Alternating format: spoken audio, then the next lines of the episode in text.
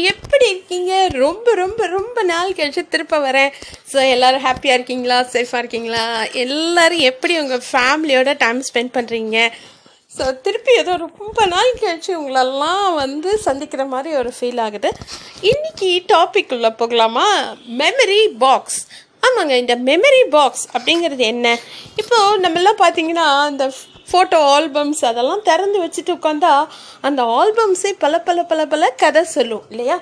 அந்த மாதிரி இருக்கிற சந்தர்ப்பத்தை இப்போது யூடியூபர்ஸாக இருக்கிறவங்க என்ன பண்ணுறாங்க இந்த குட்டி பசங்களோட சேட்டை குட்டி பசங்க செய்யக்கூடிய அந்த சின்ன சின்ன அசைவுகள் சின்ன சின்ன மழலை மொழிகள் இதெல்லாம் வந்து கேப்சர் பண்ணி அவங்களுக்கு பிற்காலத்தில் மெமரி பாக்ஸாக கிஃப்ட் பண்ண போகிறோம் அப்படின்னு சொல்கிறாங்க என்னோட தனிப்பட்ட கருத்து என்ன அப்படின்னு பார்த்தீங்கன்னா இந்த மாதிரி இருக்கிறதெல்லாம் வந்து ஒரு பொக்கிஷங்க.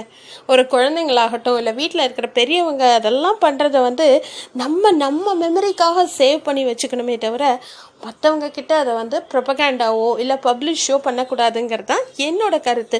இந்த மாதிரி உங்களோட கருத்துக்கள் ஏதாவது இருந்தால் என் கூட ஷேர் பண்ணுங்கள் அண்ட் நீங்கள் வந்து மெமரி பாக்ஸ் மெயின்டைன் பண்ணுவீங்களா? இல்லை நம்ம பழைய காலத்தில் அந்த ஆல்பம் ரிலேட்டடான அந்த மெமரியில் மூழ்கி போவீங்களா? எப்படி என்ன உங்கள் மெமரிஸ் எல்லாம் எப்படி ரீகலெக்ட் பண்ணுவீங்க? மலரும் நினைவுகள் அப்படின்னு சொல்லுவாங்களே அந்த மாதிரி நீங்கள் உங்கள் மெமரியை எப்படி ரீகலெக்ட் பண்ணுவீங்கங்கிறது முடிஞ்சால் என் கூட ஷேர் பண்ணுங்கள் பட் ஈவன் தோ நமக்கு இந்த மொபைல் ஃபோன்ஸ் இருந்தாலும் அந்த ஆல்பம்ஸ் பார்க்கும்போது இருக்கிற குஷி தனிதாங்க. என்ன சொல்கிறீங்க தேங்க்யூ ஃபார் லிஸ்னிங்